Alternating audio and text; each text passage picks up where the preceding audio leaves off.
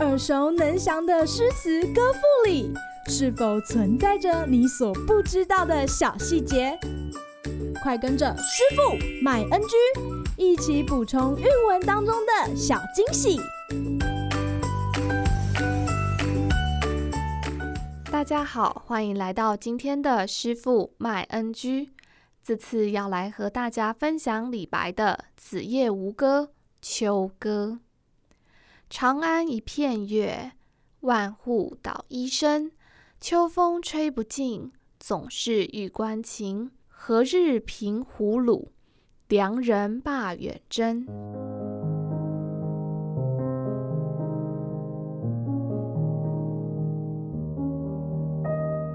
收录了民间最多的诗歌《诗经》，它充分反映了当时社会上一般人的生活和想法。马书礼老师说，李白的《诗经》读得最通透，因此他也是中国写民歌写得最好的写手。李白的这首《子夜吴歌》四首，它是依照春夏秋冬的景色来描写四件事情。春景是续写貌美的罗敷来到水边采桑叶，并婉拒达官贵人的邀约；夏景则是描写美如天仙的西施，她到了湖边泛舟采莲的故事。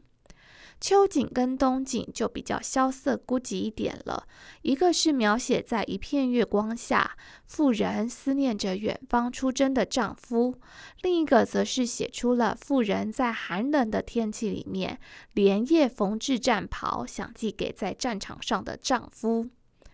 除了这次和大家介绍的《子夜吴歌》四首，李白其实还有像是《杨盼儿》，内容是描写情人之间相处的融洽和甜蜜，以及描写打铁匠在夜晚唱歌打铁的《秋浦歌》。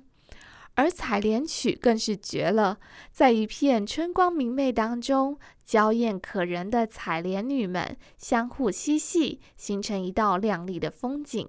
难怪岸边的少年郎迟迟不肯离去啊！今日 NG 点，要注意哦。万户捣衣声，它并不是描写妇女在河边洗衣服、打去脏污，而是指在棉花还没有传进中国之前，为了制作冬衣，家家户户的妇女们在家中把苎麻纤维打软的一道工程，让后面加工制好的衣服能够柔软、舒适，而且又好穿。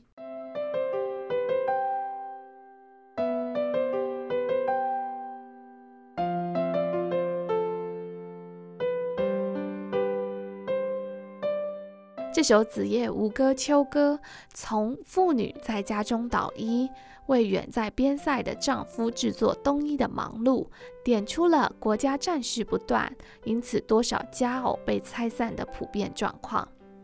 这种以个人的小视角带出家国的大视野，以主角的小情思来抒发作者的大情怀的写作手法，正是这首诗特别出众的地方。所以。小朋友以后在写文章时，也不妨试试巧妙地运用社会上普遍存在的事情，或者是发生的事件，再用事件主角的想法来加强你的意见，来作为佐证哦。今天的师傅麦恩居就到此结束，我们下回再见，拜拜。感谢收听今天的师傅麦恩居。想要了解更多有关韵文的趣味知识，请记得按下订阅键，follow 我们，让你的诗词歌赋不 NG。